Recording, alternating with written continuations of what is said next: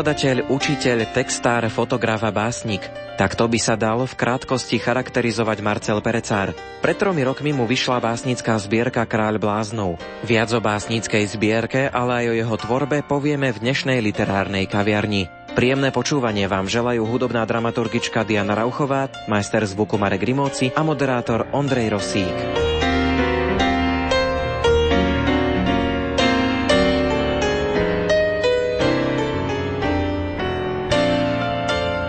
Mikrofónom v rámci dnešnej literárnej kaviarne sme sa vybrali do školy. Nebudeme sa rozprávať o učebniciach, ale o poézii, pretože sme na katolickom gymnáziu Štefana Mojzesa a Marcel Perecár, ktorý tu učí angličtinu, výtvarnú výchovu a dokonca aj občianskú náuku, tak sa venuje aj poézii. Pred niekoľkými rokmi mu vyšla knižka z jeho básňami, básnická zbierka, takže o tom sa dnes budeme rozprávať. Čo bolo skôr? Bolo skôr to učenie, alebo skôr prišla literatúra a písanie básni? Určite písanie básni, to bolo oveľa skôr, to som sa ja, ja ešte mal učiť a keď sa mi nechcelo, tak som asi písal. To znamená, že ešte na strednej škole. Ja som to bral ako takú recesiu zo začiatku, takže niektorí kamaráti to hneď vedeli a hneď si tie veci prečítali. Zaujalo ich to a mňa zaujalo to, že ich to zaujalo. Bol som prekvapený, že boli z toho nadšení, lebo tiež sme nečítali všetkých básnikov s nadšením, keď sme sa učili na literatúre niečo. Niektorí sa nám páčili a niektorí nám boli skôr takí, že cudzí. Takže mňa skôr prekvapilo, že naozaj majú nejaký ten záujem o to a že ich zaujímajú takéto veci. Hlavne, keď to nie je ešte také dobré, že by to stálo za to a že by to mohli oceniť napríklad nejakí kritici alebo iní básnici.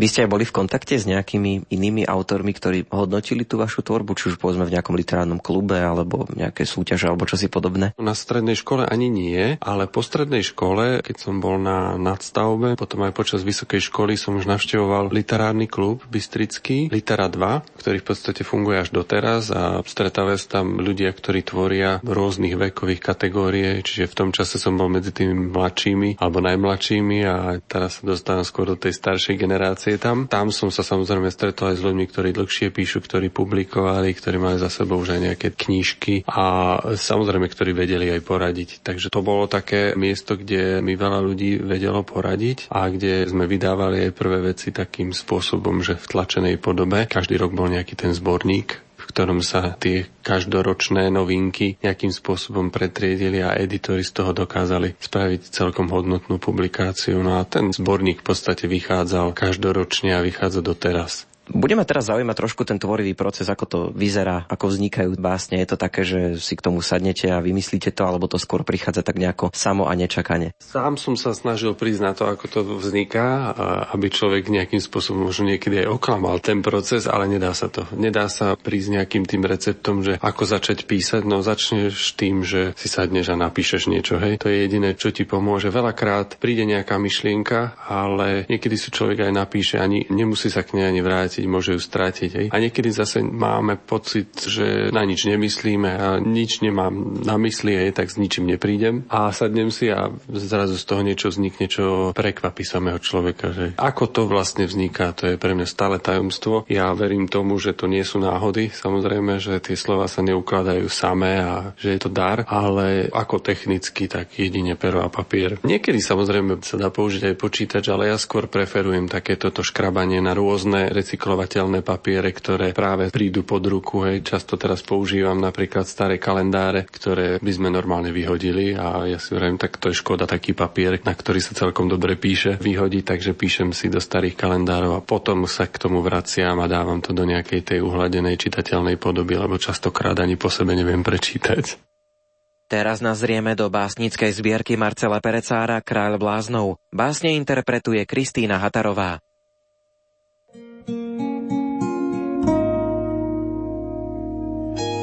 Smržď bezhlavých myšlienok sa ženie úvraťou. Strácajú trúchlivosť nemiestnej samoty. Rúca sa ich hrad a ožíva rumovisko. Nádych rúžového čaju. Spadli sme si do očí. Čelíme raju. Viem, nepatrí sa chodiť okolo rozbitej vázy. Dovtedy sa chodí s mliekom horúcim, kým druhému jamu nezanosia drevom. Váhania. Byť k svetu aj k nebu, do každej nepriazne, vnárať sa z plných plúc a nadoraz, šmátrať po každom steble, ktoré nereže. Vybehnúť na dlane, spúšťať sa k pocitom s úsmevom na lane. Tak vidíš ma, pokús sa chcieť. Tak vidíš, že neprestávam vrieť že nechcem nudu, hrudu či vychytenú bundu. Že budem radšej premočený v lese, ako na ďalšom módne trápnom plese. Tak vidíš ma? Pokús sa chcieť. Tak uver, že dá sa meniť svet. Že nechcem kidy, výdych či tie chránené hnidy. Že budem radšej s tebou spievať, ako na svoj tajný účet zbierať. Snom nepatrí len prázdne vzadu miesto. Keď prinesieš si kúsok vlastných hviezd a nebudeš sa štvať pre plachty plné dialog. Si vietor do davu. Nenes svoj diel vranám. Daj si odvahu.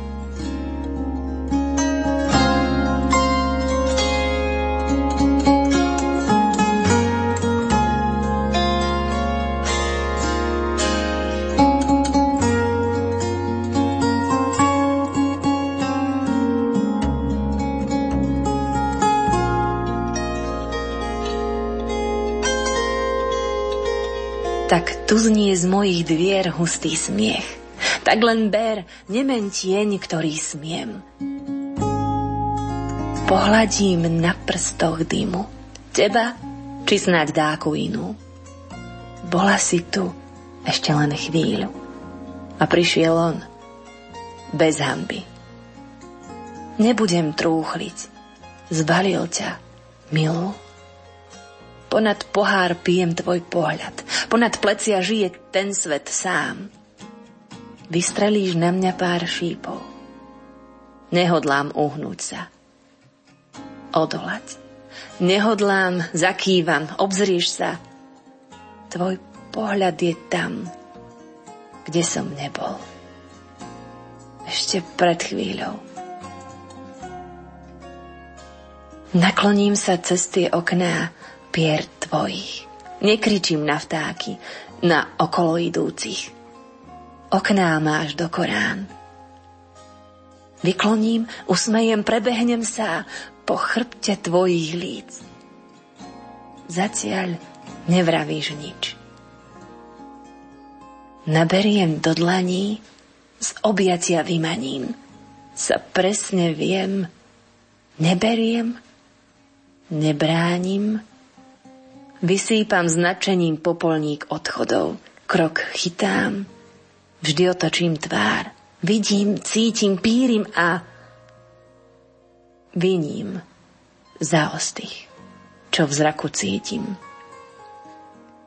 Tvoj pohľad je tu, kde som už bol ešte pred chvíľou.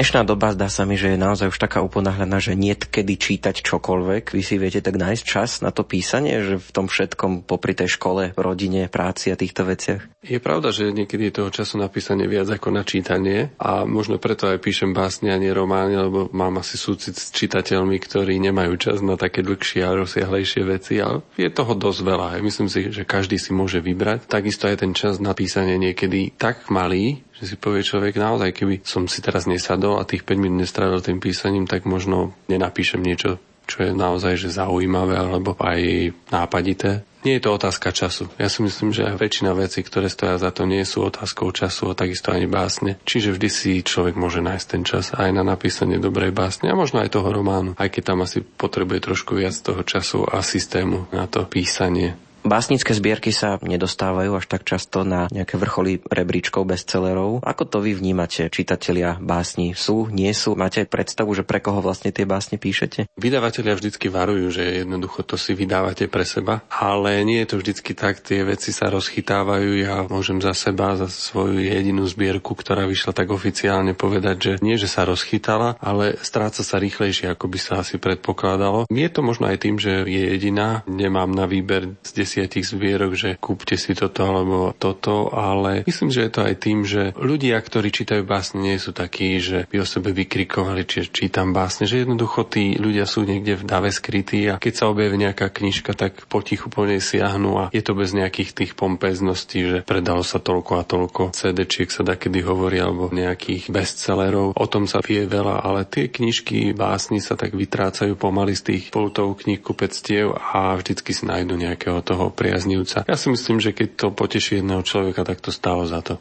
Poslucháči vás teoreticky môžu poznať aj z piesní, hoci hovorím teoreticky, lebo vždy sa tak trošku vytratí to meno textára, že keď si to človek nenájde, tak ani vlastne nevie. Ako vnímate to spojenie poézie a hudby? Je to pre vás také prirodzené priamočiare, alebo ako ste sa vy k tomu vlastne dostali? Pre mňa vždy básne boli hypotetické texty piesní. Vždy mi v hlave znela nejaká hudba, či už známa alebo menej známa. Vždy som hudbu spájal s dobrým textom. Nie, že by som nejak zaznával instrumentálnu hudbu alebo nejaké veci, kde to to slovo má, dá sa povedať, druhé husle, ale jednoducho vždy som ako kompletnú výpoveď považoval pieseň s kvalitným textom alebo skladbu s nejakým kvalitným textom, či už kratším alebo dlhším. A naozaj, že tie dokonalé piesne, z môjho hľadiska sú tie, kde sa tieto dve veci veľmi dobre doplňajú. Takže pre mňa je to vec, ktorá je úžasná, keď niekto dokáže napísať kvalitnú hudbu so svojím kvalitným textom. Takých ľudí nie je veľa. Väčšinou sú kvalitní textári a kvalitní hudobníci, ktorí sa musia nájsť. A keď sa toto podarí, tak je to naozaj že šťastie. U vás je to asi väčšinou tak, že na vaše texty tvorí niekto hudbu. Je to tak, niekoho slovia tie básne a povie si, prečo nie z toho spraviť aj nejakú pieseň. Takže ja si myslím, že vždycky sa nájde niekto, koho osloví tá tá báseň, ak je dobrá, ak naozaj má vnútri nejakú tú rytmiku a dokáže ju niekto do nejakej tej skladby svoje vložiť, nájde sa v nej a samozrejme dokáže vystihnúť tú náladu, ktorá je v tom texte, tak si myslím, že veľmi rýchlo vznikne veľmi dobrá pieseň.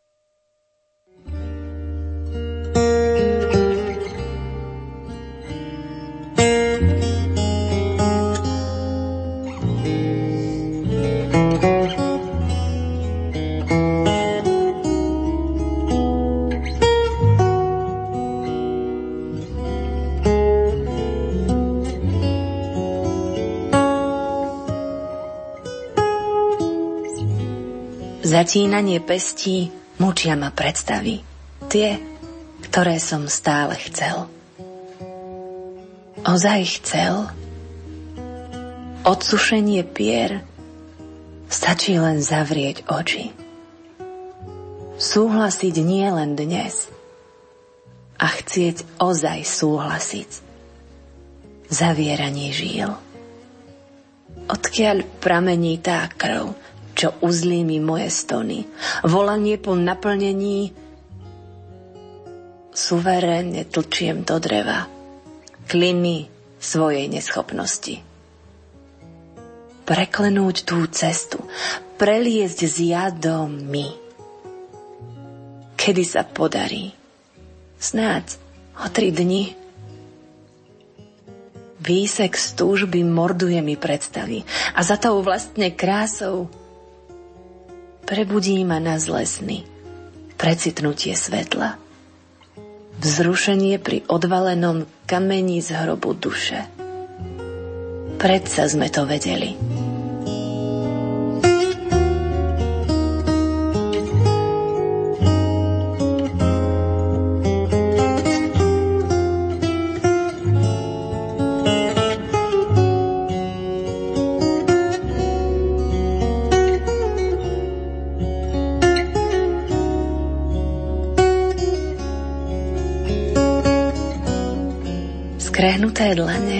Hladné po láske, plné prísľubov a toužob. V tieni obloha má takú istú krásu. Nedaj si vziať nádej. Mraky nezastavia lásku, hoci štyri plavé kone noci striehnu. Biede ide v petách svetlo. V ťažkých chvíľach padá iba na smelých už som sa osmelil. No nestačím ti vravieť. Milujem ťa. Vystačí ti ticho a obloha v tieni mojich dlaní.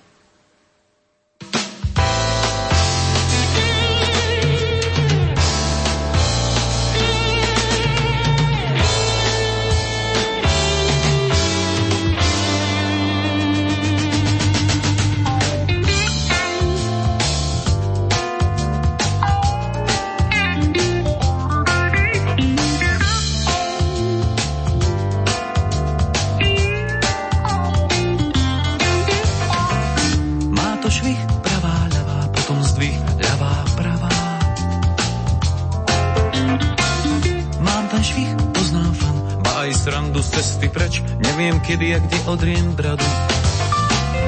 Mám ten skles oblúk skok, ba aj rýchlosť kolenámi trasie, keď si pri mne blízko.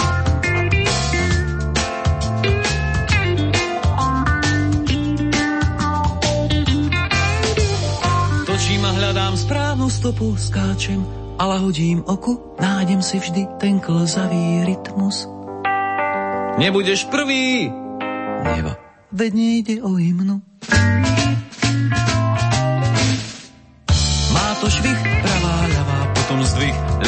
Pravá. Mám ten švih, poznám fan, má aj srandu cesty preč, neviem kedy a kde odriem bradu. Mám ten skles, oblúk, skok, má aj rýchlosť kolenámi trasie, keď si pri mne blízko. Skos má zvuk, zvuk sa kolže, nie som mŕtvy, a toto sú lyže. A toto sú lyže.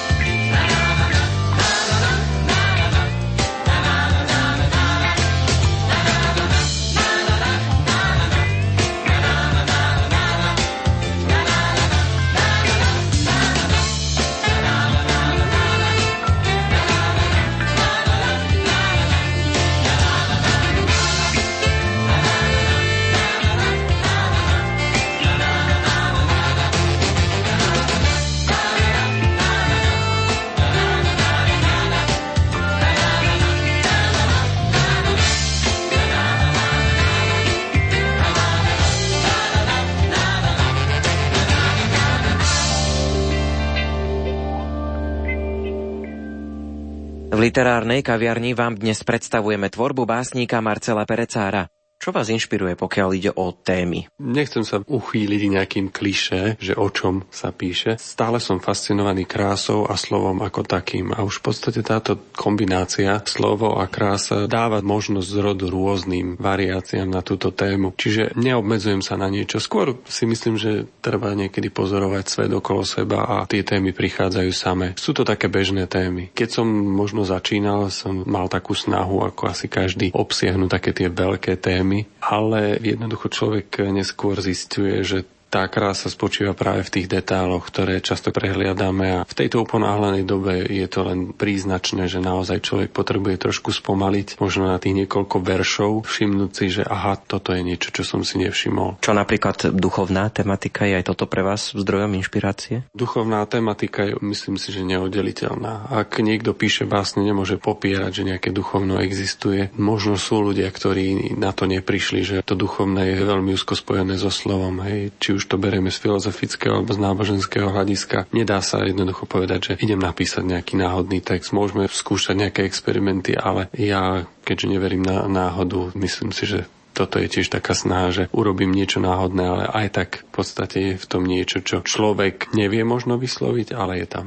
Učíte angličtinu, takže máte k tej angličtine blízko svojím spôsobom. Skúšali ste aj tvoriť v angličtine? Je to také dosť moderné, pokiaľ ide o hudbu. Písať radšej v angličtine, asi hlavne preto, že sa to potom skôr môže dostať aj niekde mimo Slovenska. Ako sa vy na to pozeráte? Je pre vás jednoduchšie písať v slovenčine, alebo prečo vlastne slovenský jazyk ako taký? Slovenský jazyk sa mi páči, musím takto povedať. Anglický jazyk sa mi tiež páči, ale keďže ja cítim, že prirodzenejšie sa vyjadrujem práve v tej slovenčine, tak básne aj texty radšej píšem v tomto jazyku. Samozrejme, že skúšam pracovať aj s angličtinou, skôr by som povedal, že buď prekladám texty do slovenčiny alebo naopak. Niekedy sa to podarí viac, niekedy menej. S hudbou som nemal z tohto hľadiska, že ja by som napísal anglický text pre niekoho nejaké veľké skúsenosti. Jednak možno preto, že sa tomu trošku vyhýbam a neprišiel niekto za mnou, že chcel by som, ale prekladal som rôzne veci do slovenčiny aj do angličtiny angličtiny a myslím si, že je to zaujímavé vidieť aj ten presun z toho jedného jazyka do druhého, že tam existuje tiež taký ten zaujímavý pohyb, ktorý je ťažko badateľný na prvý pohľad a je to taká vzrušujúca záležitosť pracovať so slovom takýmto smerom. Už dávnejšie vyšla vaša básnická zbierka Kráľ bláznov. Ako vôbec prišlo k tomu, že vydať možno po toľkých rokoch aj nejaké tie básne a prípadne či je možné nejako charakterizovať tú básnickú zbierku, že čo sa v nej teda nachádza? Král bláznov vznikal strašne dlho vznikla v podstate jeho prvá tretina, ktorá čakala takmer 10 rokov na to, kým som sa odhodlal niečo s tým spraviť. Bolo to pripravené a v takmer nezmenenej podobe sa to stalo súčasťou tejto knihy. Tu som doplnil o ďalšie dve, ako keby knihy. Tie zase odrážali to obdobie potom, samozrejme ešte aj to posledné obdobie ako keby. Takže ja osobne nazývam túto knihu, že zobrané spisy sám pre seba. To čakanie na tú knihu bolo z rôznych dôvodov. Nie som taký možno systematik, nie som taký ten manažerský typ, ktorý by išiel za tým, že vydám nejakú knihu a vydám ju každý rok, alebo mám toľko a toľko básni, z toho toľko a toľko vyberiem. Čiže tieto veci boli pre mňa, dá sa povedať, také druhoradé, takže možno preto to tak dlho trvalo. Ale na druhej strane hnála ma taký ten pocit zodpovednosti voči čitateľom, ktorí častokrát sa pýtali, že či nemám nejakú knihu, či sa dá niekde niečo zohnať. A ja som mal pocit, že aspoň pre tých pár ľudí sa oplatí túto knihu nejakým spôsobom dať dokopy a možno im takto ponúknuť. Prečo kráľ bláznov?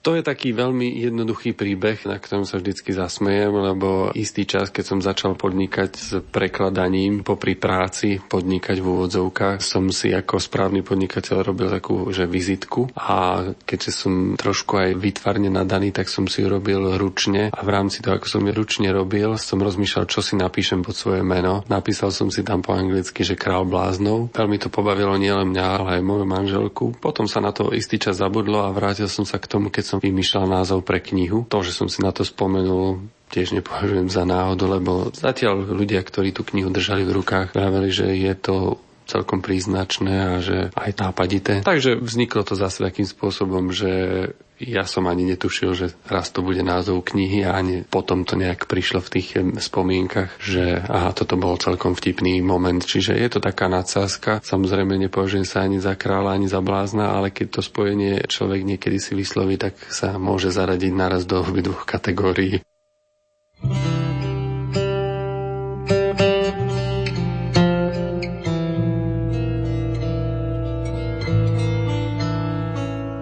Urobím pár záberov, reportáž z dneška. Budeš strapatá a ženská. Preoseješ pár slov cez pery. Múza sa vracia. Neverím. Tak ako aniel, ktorý nestarne. Ako rožky z pekárne. Dolepený mramor na korze. Mám sa ozaj výborne. Nie na čo šomrať. Svet sa nepolepší kvôli mne a ty nestratíš úsmev, dáš ho mne. Kam len ten poklad usmolím. Dobrú chuť ešte si priložím. Áno, idem na poštu. Poslať sa vopred k tebe.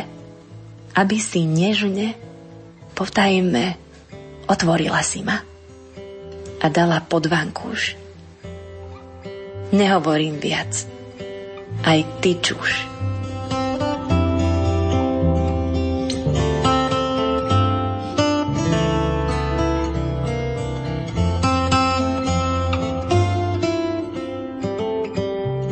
Držia sa za ruky, pohoršujú okolo idúcich, lebo sa smejú, vraj od radosti. Kto im to uverí? Sme tu hodení. Nie sa utopiť, nie sa uzavrieť, milovať a nenávidieť tento svet. Lebo je láska. Uznali sme a naše objatia zbledli ako unavený mráz. Rozpustili sme sa. V kyseline odhodlanej a bránime sa. Neutralizácii. Zásadovým prostredím, lebo je láska.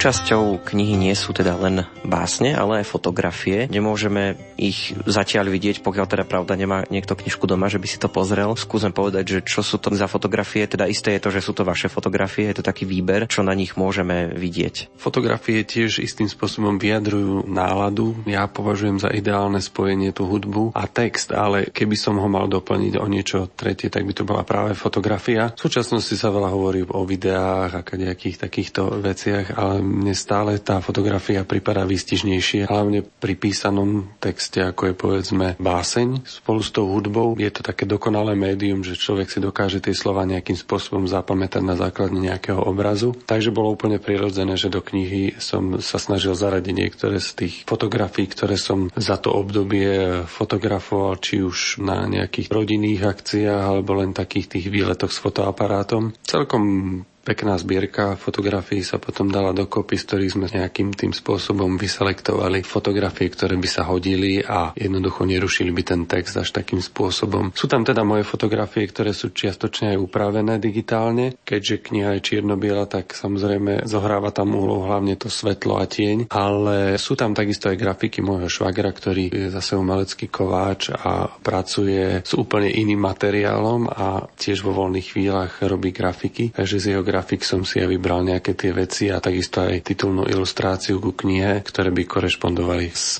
prvou časťou tej mojej knižky. Skúšali ste experimentovať aj s prózou, nejaké poviedky alebo niečo takéto? Skúšali ste písať? Písal som tzv. mikropoviedky. Ja som bol vždycky šetrný k svojim čitateľom a snažil som sa písať veľmi krátke formy, takže nejaké poviedky mám aj napísané, ale ich dosť málo. Ja si myslím, že keď bude inšpirácia, možno budem v tom aj pokračovať, ale momentálne mi vyhovuje aj tou dĺžkou, aj tou formou poézia. Aké sú plány do budúcnosti, čo aktuálne sa v tomto literárnom smere u vás chystá? Pracujem dosť dlhodobo na anglickej verzii tejto mojej knižky, ktorú by som chcel možno aspoň v elektronickej forme vydať na nejakej stránke alebo niekde, že aby bola dostupná ľuďom, ktorí nemajú slovenčinu ako materinský jazyk a možno je im ťažké vnímať niektoré veci, takže snažím sa bez nejakej straty kvality preniesť svoje básne do angličtiny. To je taký voľný projekt, ktorému som si nedal ani termín, vďaka tomu sa to tak dlho ťahá. Pracujem na nových veciach, snažím sa zlepšovať, čo sa týka mojich možností. Rozmýšľam na nejakej také menšej, ďalšej knižke, ktorá by možno hovorila o, o niečom, čo je ďalej. Hej, že jednoducho král bláznov je, ale človek musí byť veľmi dobrý, aby si vystačil na celý život s jednou knihou. V podstate sa jedná o nejakú útlejšiu knížočku, ktorá by mapovala nejaké to posledné obdobie, povedzme 3-4 rokov. Dozrel taký čas, kedy by som mal rozmýšľať nad niečím, aby ľudia, ktorí tie básne sledujú, mali prehľad o tom, či sa tá moja poézia niekam posúva, alebo či sa dá s ňou ešte nejakým spôsobom rátať a inšpirovať. Ako básnik mám tu skúsenosť, že veľa básnických vecí človeka posunie ďalej v tom, že číta tieto veci a zistuje, že akým smerom rôzny sa dá uberať a je tam aj niečo také, čo sa nedá nazvať ani slovami, ale jednoducho tá spriaznenosť je cítiť v tých básniach, že človek čítaním básni a keď ich píše, akým spôsobom sa posúva ďalej, načerpá nejaké tie nové sily, takže ja by som chcel dopriať aj tým, ktorí majú záujem o tieto básne, aby mali túto možnosť načerpať takú tú inšpiráciu a možno pozbudenie aj vďaka mojim básňam. thank you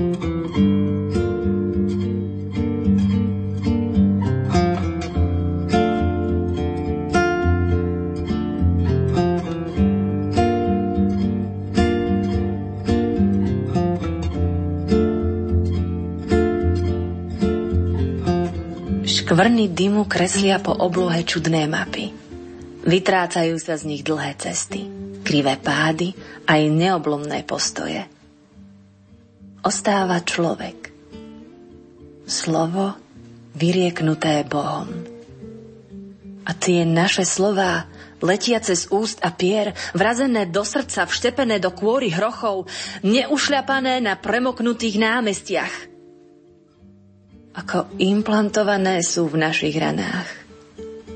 Žijú a ostávajú aj potom, čo ten dym len rozoženie vietor. Rozhádzané v dave rôznych osôbok. Mali ho sčítané, v každom sa zachoval. Ako zárodok, čo jedného dňa povstane. Ako cesto, čo jedného dňa prepečie sa na koláče.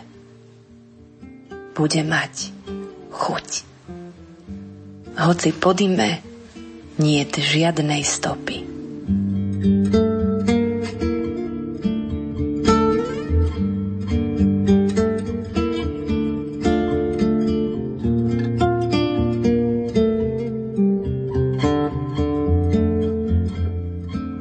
Keď si spomeniem, je zvyčajne neskoro. Keď si nespomeniem, chcem, aby to prebolelo. Chcem meniť soľ v ranách, náhrach, čo hádžu v ranám. Chcem brániť ostrým hranám a tupým nožom v Božom mene. Chcem kráčať, kam veľmi nechceme. Keď sa potknem, ani jed náruč dopadu. Keď sa nepohnem, zvyčajne už kráčam dozadu. Chcem meniť krv na rukách, na kvet, čo patrí lúkam. Chcem chrániť chrbát túžbam a chrámom mužov v Božom mene. Chcem letieť, keď krídla nechceme.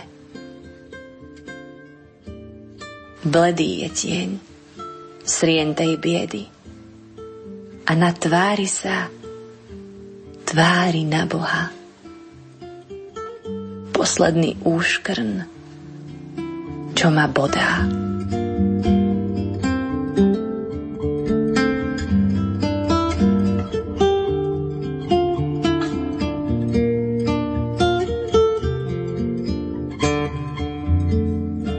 Na záver dnešnej relácie ešte jedna zaujímavosť. Marcel Perecár bol kedysi spätý aj s rádiom Lumen. Stál pri zrode relácie Gospel Paráda. Duchovný potón si aj dnes zachovávajú mnohé jeho básne.